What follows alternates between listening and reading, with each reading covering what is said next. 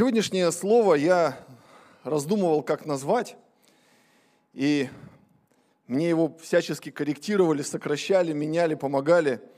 В общем-то, хорошая у нас команда, братья и сестры. Начинаешь вроде с, с квадрата, потом у тебя треугольник, потом круг. В общем, назвал я ее так. Я, Саша Шиф, доволен. А ты?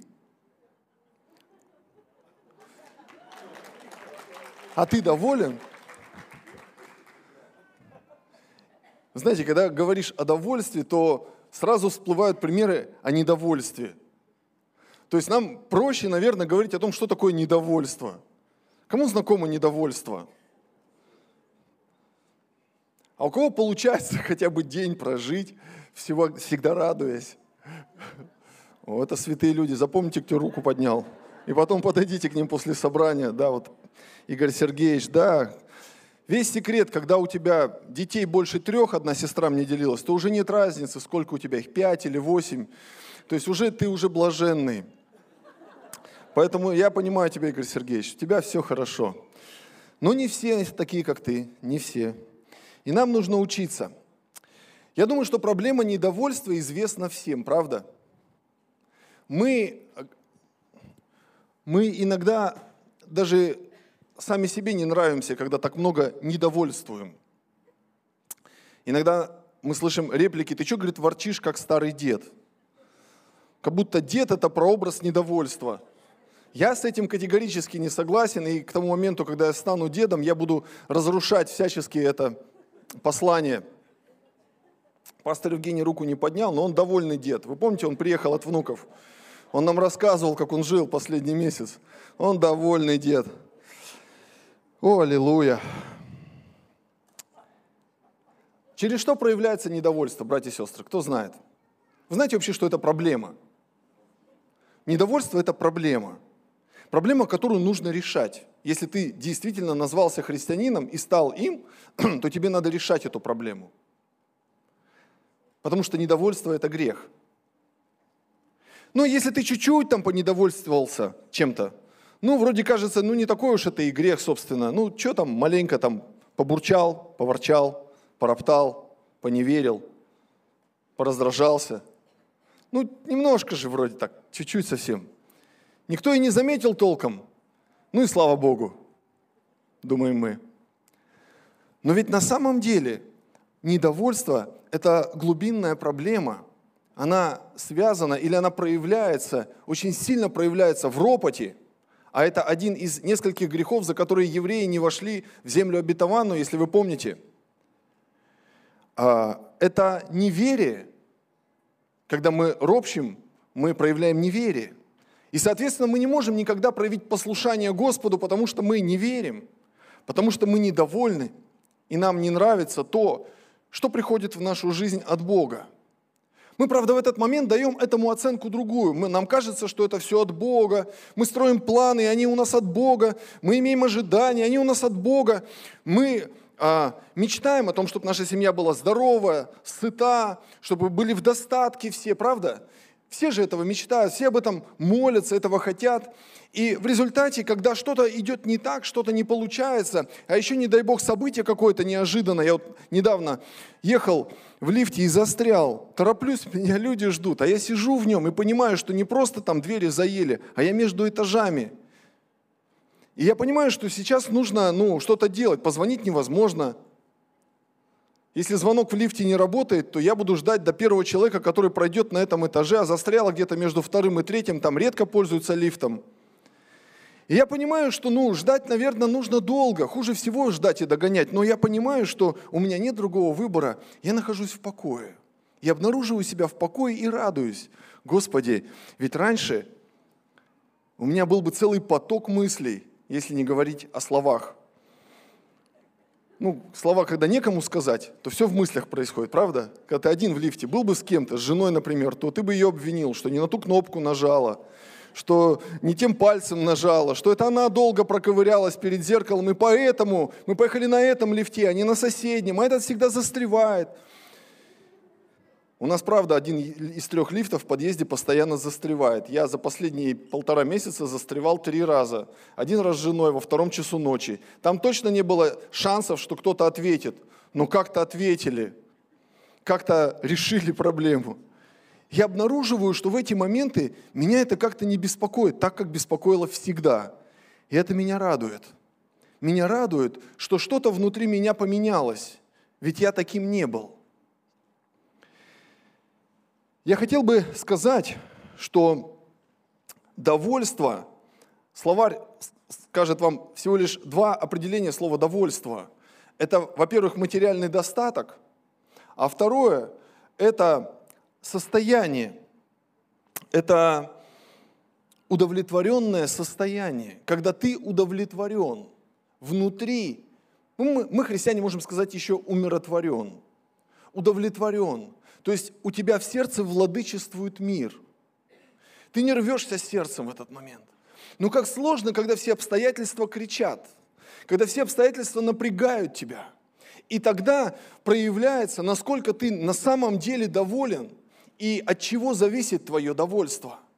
Если твое довольство зависит только от того, что тебя не тронь, вокруг тебя все, значит, по-шорски гладят, все вокруг тебя хорошо, ты вышел на работу и сразу с первого месяца у тебя все получается, деньги как грибы растут, ты только успевай косить их, тебя повышают везде, к тебе все такие благосклонные.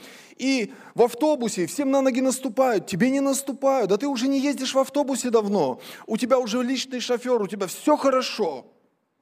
Но я думаю, что здесь не так много людей, кто подобной жизнью проживает. Почему? Потому что не все так гладко в жизни у нас. И мы проходим испытания каждый день.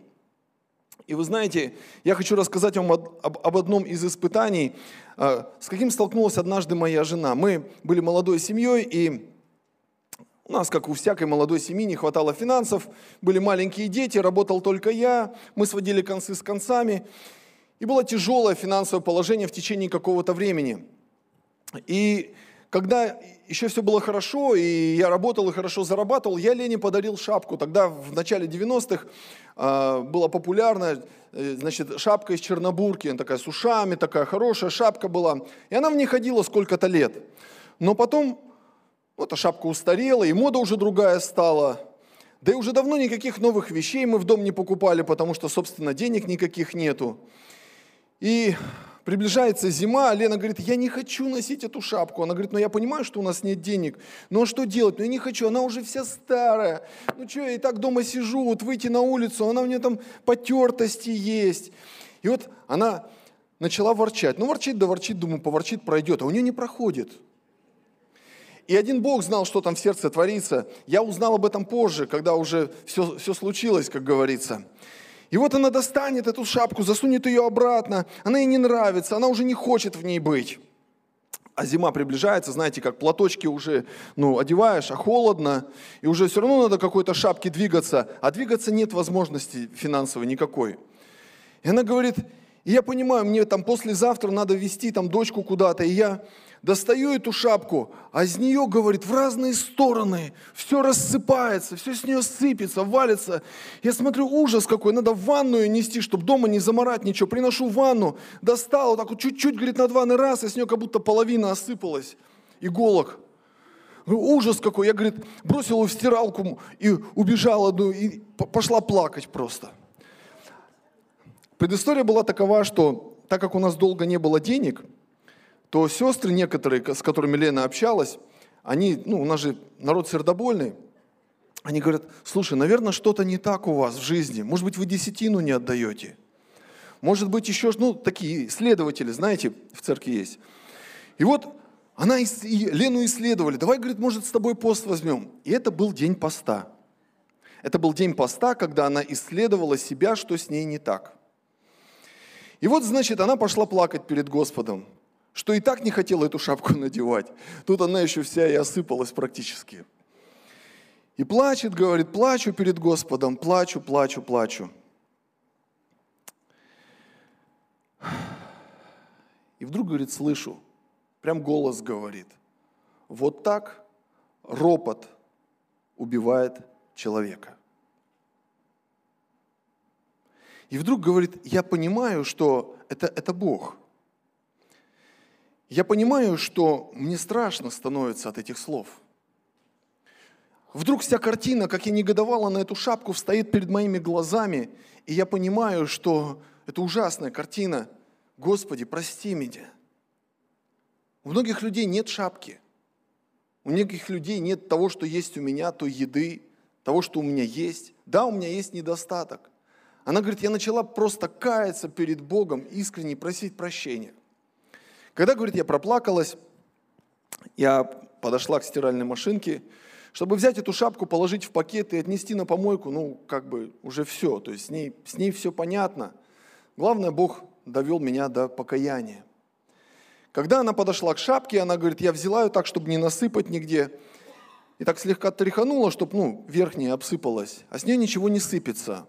Она говорит, я тряханула посильнее, с нее ничего не сыпется. Я начала ее трясти, с нее ничего не сыпется. Потом, говорит, я начала ее разглядывать, и те потертые места, которые были вроде казалось потертые, они не потертые. Она говорит, мне стало страшно. И в этот момент прозвучал голос. Вот так покаяние восстанавливает человека. Вы знаете, эту шапку она проносила еще два года – Я понимаю, что ропот разрушает человека. За ропотом есть неверие. Я не верю тебе, Бог, что ты меня благословил или благословляешь, или вот в этом твое благословение для меня. Человек, который не верит, не может угодить Господу, он не может получить что-нибудь от Господа, Библия говорит. Поэтому, когда ты разрушаешь сам себя ропотом, недовольством своим, ты вначале ничего не замечаешь, но потом ты пожинаешь плоды этого. Но в тот момент, когда Бог останавливает тебя, это очень важный момент. Тебе нужно посмотреть на то, что ты имеешь, и возблагодарить. Вы знаете, я хочу прочитать текст из послания к филиппийцам, 4 а, главы. Там апостол Павел говорит нам о том, чему он в жизни научился. А, он, я буду читать с 10 стиха. Я весьма возрадовался в Господе, что вы уже вновь начали заботиться о мне. Это он говорит филиппийцам. Вы и прежде заботились, но вам не благоприятствовали обстоятельства. Говорю не потому, что нуждаюсь, ибо я научился быть довольным тем, что у меня есть. Умею жить и в скудости, умею жить и в изобилии, научился всему и во всем насыщаться и терпеть голод, быть и в обилии, и в недостатке – все могу в укрепляющем меня Иисусе Христе. И начало 18 стиха. Я получил все и избыточествую, я доволен. Это удивительное место Писания, которое осталось сегодня до наших дней, в которых апостол Павел говорит нам о том, что он в жизни чему-то учился – мы понимаем, что кроме Иисуса Христа не было на земле совершенного человека. Был Адам до грехопадения и все. Это был короткий промежуток времени, и нам мало что известно об этом. Но все остальные люди, апостол Павел говорит, Писание всех заключило под грехом. Мы все роптали, мы все не верили, мы все шли против Бога. Но однажды Его свет осиял нашей жизни, мы стали другими – мы захотели стать другими, в нас поселилось желание угождать Господу. И вот в этом желании апостол Павел пошел, наверное, ну и если не сказать дальше всех, но один из тех, кто ушел дальше всех. Он ревностно старался последовать тому вызову, который пришел в его жизнь, когда Иисус явился ему по дороге в Дамаск, и он ослеп, и тогда Павел говорит, кто ты, Господи, что повелишь мне делать? И какое-то время он находился во тьме, потому что несколько дней он был слеп – он нуждался в том, чтобы его кормили, чтобы его водили, чтобы ему э, просто э, был не в состоянии жить самостоятельной жизнью.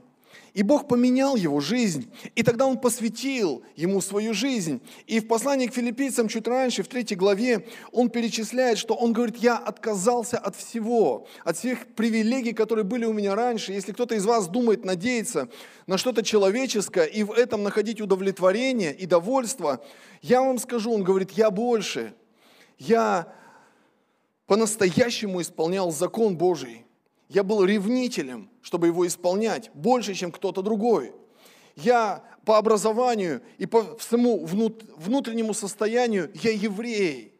Я могу вам показать, что я принадлежу Богу, но я все свои регалии, за которые я так боролся, чтобы они были именно на такой высоте, на которой они есть, я их сложил. Я понял, что в них нет довольства. Довольство, которое дают мне эти регалии, это не то, в чем я нуждаюсь.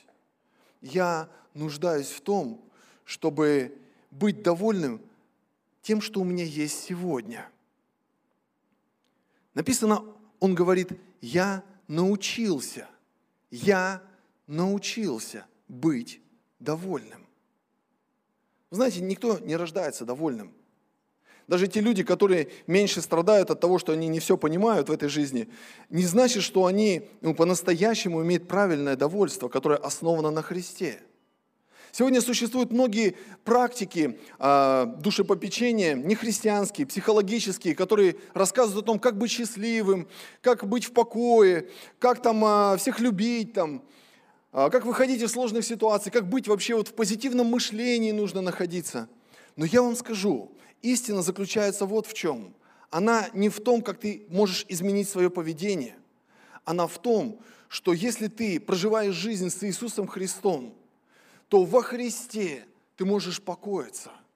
Сегодня мы слышали устами ребенка 90-й псалом. Под сенью всемогущего покоиться может всякий человек. Ты и я. Если нам с тобой этого достаточно.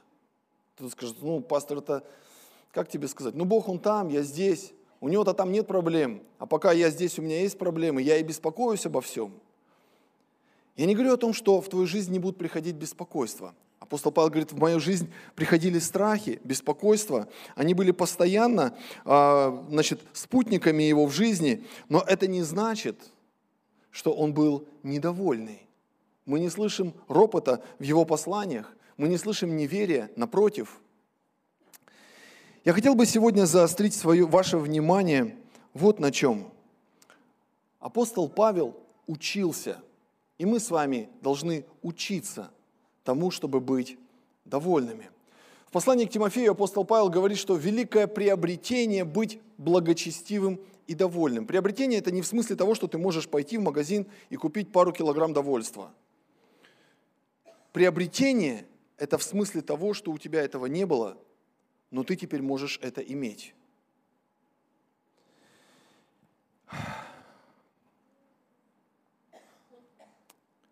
Как часто в нашей жизни все идет не так, как нам хочется. Правда, друзья?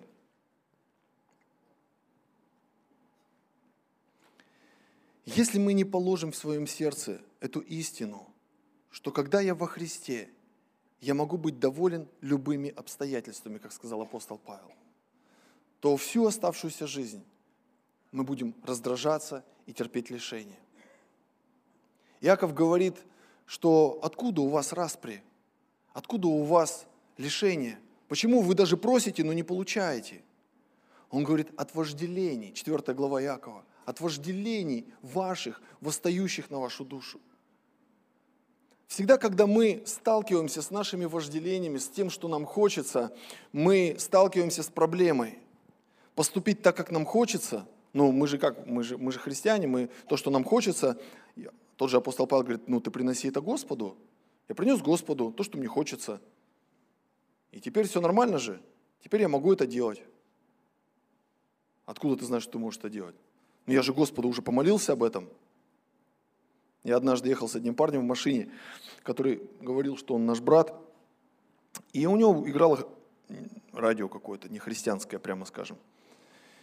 Ну, я так был удивлен, говорю, слушай, а что ты слушаешь, тут у тебя такое-то ерунда какая-то. Он говорит, да нет, это, говорит, христианское радио. Я говорю, в смысле христианское радио? У тебя ты что попало поет? Да нет, говорит, оно христианское радио, потому что его христиане слушают. Я думаю, вот логика крутая. То есть, если христианин делает что-то, то он это что-то осветил самим собой. И теперь нечистое вдруг стало чистым. То есть, если вдруг я начал роптать по святому, то это нормально.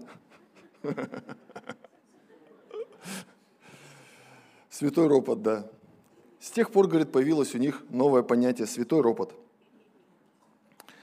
Но на самом деле, вот что важно, смотрите, апостол Павел использует два в русском переводе одинаковых слова «научился».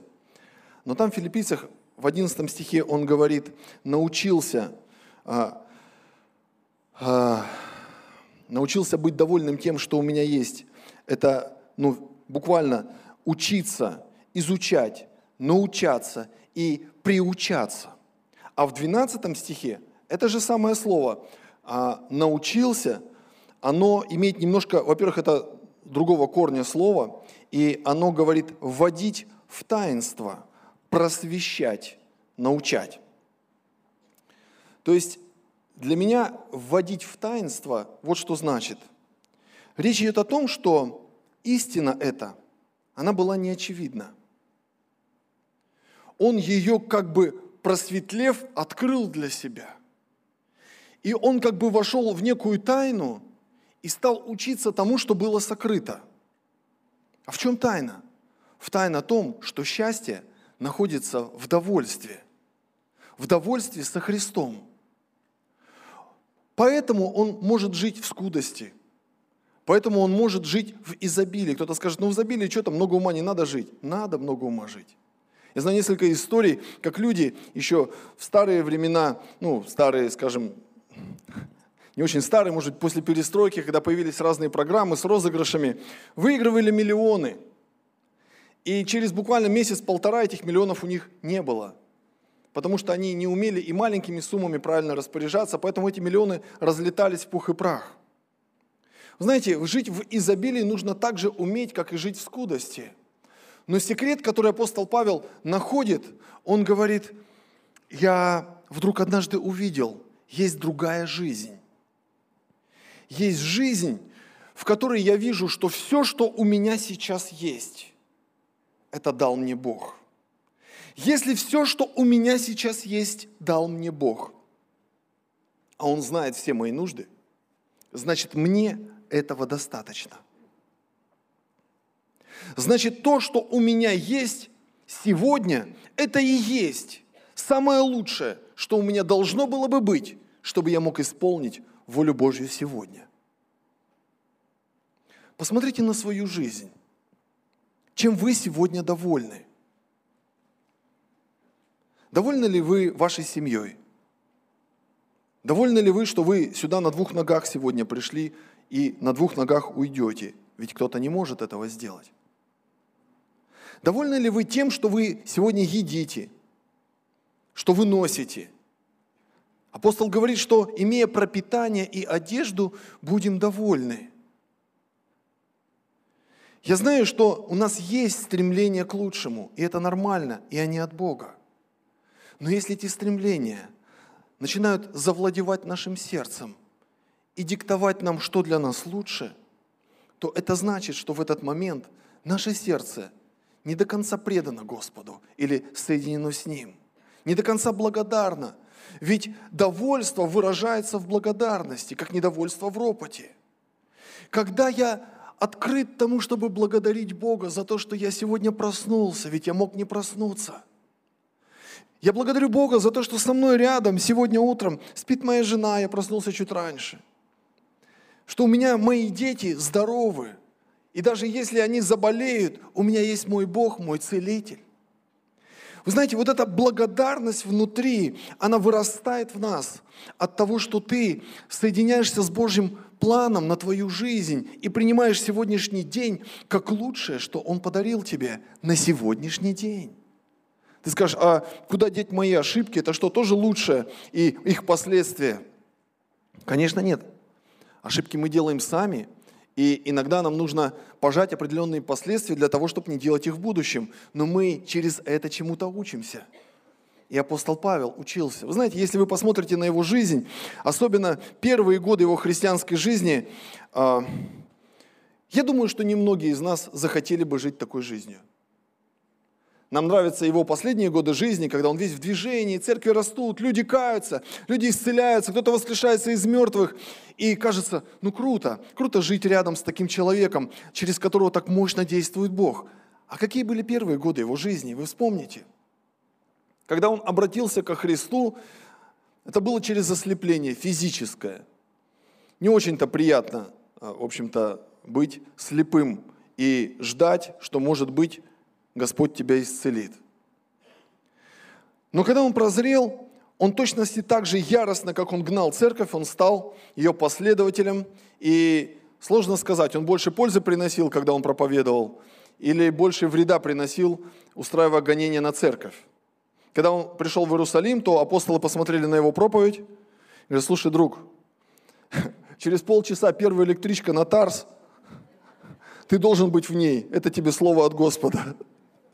Как только Павел уехал, 9 глава, то сразу же следующий стих говорит о том, что и церкви, назидаясь в покое от Святого Духа, умножались.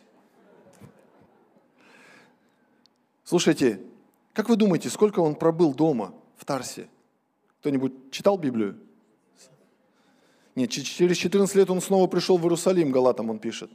Ну да, больше 10 лет.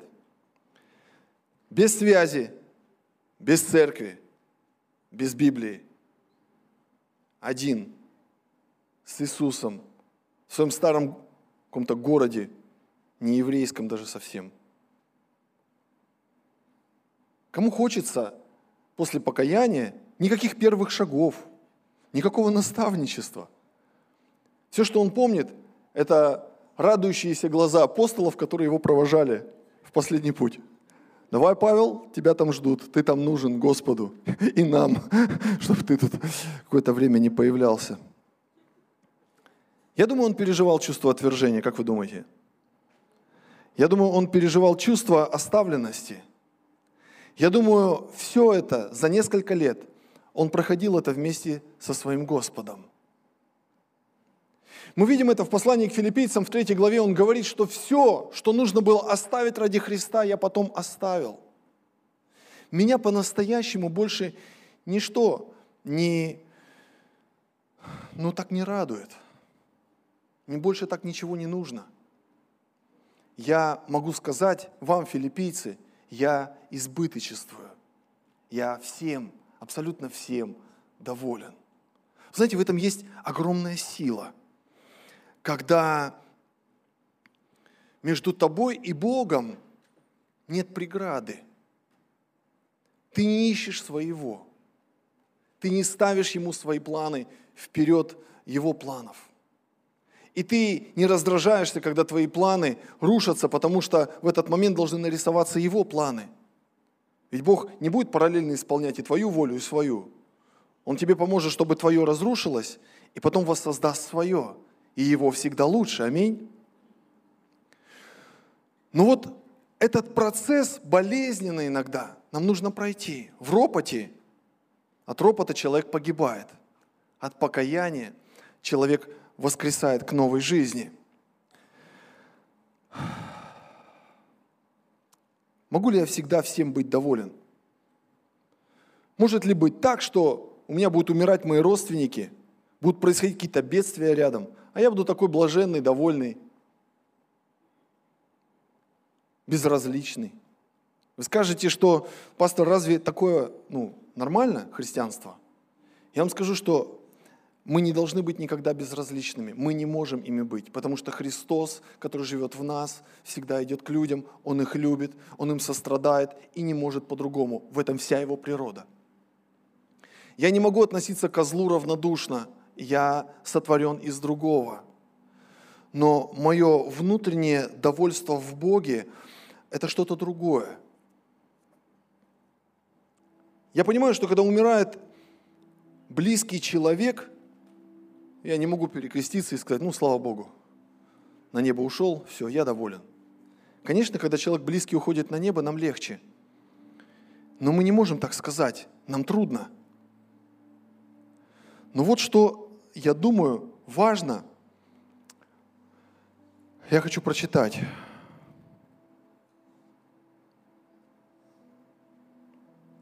Довольство не подразумевает согласие со всем, что происходит вокруг нас. Это состояние, которое определит, что ты будешь делать дальше, что ты будешь чувствовать дальше, в чем находиться. Ты решаешь, делать из этого беду на всю жизнь Или осмысленно отодвинуть бурю депрессии, безнадеги и горя на безопасное от себя расстояние. Я вспоминаю историю, когда к Иакову пришли его 11 сыновей, 10 сыновей и сказали о том, что вот одежды мы нашли в пустыне. Не сына ли это твоего Иосифа? И с того момента и в течение 15 лет Иаков и его жизнь остановились. Он не просто расстроился, он не просто скорбел, его жизнь остановилась. Поэтому, когда он услышал через 15 лет о том, что жив его сын Иосиф и приглашает его прийти к нему в Египет и посмотреть на то, что Бог сделал с его жизнью, он воскресает заново. Но подождите, 15 лет безысходности, безнадеги, потери, уныния, депрессии, боли, скорби. Почему, Иаков, ты позволил себе это иметь? Потому что в тот момент, когда пришло горе, когда пришла беда, ты не возложил всю свою надежду на Господа. Ты не успокоился в Нем. Ты не получил от Него утешения. Ты не довольствовался тем, что есть. Твои ожидания и планы разрушились. Знаете, так часто в нашей жизни, когда рушатся планы, мы проходим вот эту какую-то глубинную проверку. Глубинную проверку. Все ли у меня хорошо с Богом? Твои ценности, которые есть в твоем сердце, не будут никогда настоящими, если они не переламывались Господом. Но напротив, если они переламывались и перетрясались Господом, значит ты находишься на пути, по которому тебя ведет сам Господь. Если ты убегал от того, чтобы твои ценности переламывались, если ты прятался где-то, то, скорее всего, внешне ты можешь быть даже в церкви, но ты не позволяешь Богу вести тебя по пути, который Он предназначил тебе – Именно тогда, когда дело касается твоих ценностей у тебя внутри, и они ломаются под каким-то прессом или испытывают большую нагрузку, там Бог воспитывает тебя, там Бог меняет тебя, там Бог созидает в тебе нового человека, созданного во Христе. Я реально осознаю, мне необходимо учиться – тому, чтобы быть довольным. С одной стороны, у этого обучения, наверное, нет какого-то большого предела, но я думаю, что есть некий предел, ну, есть, наверное, что-то, какие-то раз, два, три, четыре урока основные, которые сделали человека совершенно другим. В моей жизни был такой урок. Однажды все начало меняться в той э, фирме, в которой э, значит, у нас был бизнес. И так произошло, что единственным выходом, который мы увидели, что было нам необходимо, это банкротство. Потому что ну, мы не знали, как выйти из сложных обстоятельств, которые как бы сомкнулись кольцом вокруг нас. Это было трудное время, которое длилось не один месяц и не один год – потому что последствия, они тянулись, тянулись и тянулись. И это было много различных обязательств, которые нужно было выполнять. Знаете, всегда от нас требуют каких-то обязательств, мы кому-то что-то должны сделать, заплатить, там еще что-то. Но когда есть на это возможности, а бывает так, что ты приходишь в тупик и нет человеческих возможностей. Они как будто бы закончились. Ты пытаешься что-то сделать так же, как ты делал вчера, а ничего не получаешься. Ты ищешь новое, но у тебя не получается. И ты понимаешь, что ну, по-человечески здесь нет никакого выхода. И вот в этом состоянии мы пришли и поняли, что, э, наверное, все, этот бизнес должен стать банкротом. Это долгая, тяжелая процедура. морально изнашивающие организмы, нервы и всех, кто находится вокруг тебя. Это было время, когда мы глубоко смирялись, по многу постились, искали и пытались понять, Господи, что Ты хочешь от нас? Как нам выжить? Как нам прожить следующий день? Там уж было не до недели, не до месяца, следующий день. Утром приходит рассвет, а я не хочу вставать. Я не хочу вставать, я, Господи, почему ночь еще не продолжается? Потому что ночь – это единственная возможность, когда можно как-то от всех этих бремен отдохнуть. И так каждое утро. Не хочу жаловаться, но было очень трудно. В это время люди, которые были рядом, они жили и ни о чем не подозревали. Ну ты не пойдешь каждому, не начнешь говорить, ты знаешь, у меня сейчас так все плохо – были некоторые, которые интересовались так, ну, поверхностно достаточно. Однажды позвонил телефон, и там был брат из другого города, который я очень люблю, служитель. И он сказал, Саша, у тебя все нормально? Я говорю, с чего ты взял? Я вчера на молитвенном служении был, и всю молитву промолился за тебя. Я думаю, Дух Святой мне показал что-то, но я не знаю, что. Что с тобой? Что у вас? Расскажи мне. Я рассказал ему все как есть. И я знаю, что он и его семья молились обо мне дальше потом. Потом одна сестра из другой страны написала мне большое сообщение в WhatsApp о том, что она молилась, и ей пришла на память наша семья. И я вдруг понимаю, что Бог, несмотря на то, какое давление и какие сложные обстоятельства в нашей семье, и отсутствие помощи где-то здесь, прямо рядом с нами, Он возбуждает в других людях, послушных Ему, утешить нас, встать вместе с нами, поддержать нас. Я понимаю, что Его церковь, она намного больше, чем мы с вами. Мы хорошая церковь, большая церковь, но мы лишь маленькая часть Его большой церкви. И когда Бог тебя поддерживает, ты понимаешь, там есть что-то особенное. Это значит, что ты не оставлен, Он тебя ведет. Это дает тебе силу. Но тебе все равно тяжело, тебе не легче – Наша семья в это время очень сильно объединилась. Мы как никогда стали ну, очень близки. Наверное, за вот этот короткий промежуток времени мы стали ближе, чем за, за всю предыдущую жизнь с нашей семьей. Но и в этом, знаете, не было выхода. Давление продолжалось, месяцы шли, сложности накапливались, и решение было каким-то очень-очень далеким, не было какого-то выхода. Я продолжал молиться, Господи, Господи, в чем Твоя помощь нам? Как в этом во всем быть? И вот тогда мне пришлось просто жить действительно, научиться одним днем. У меня есть сегодня вот то, что у меня есть. Я за это тебе благодарен.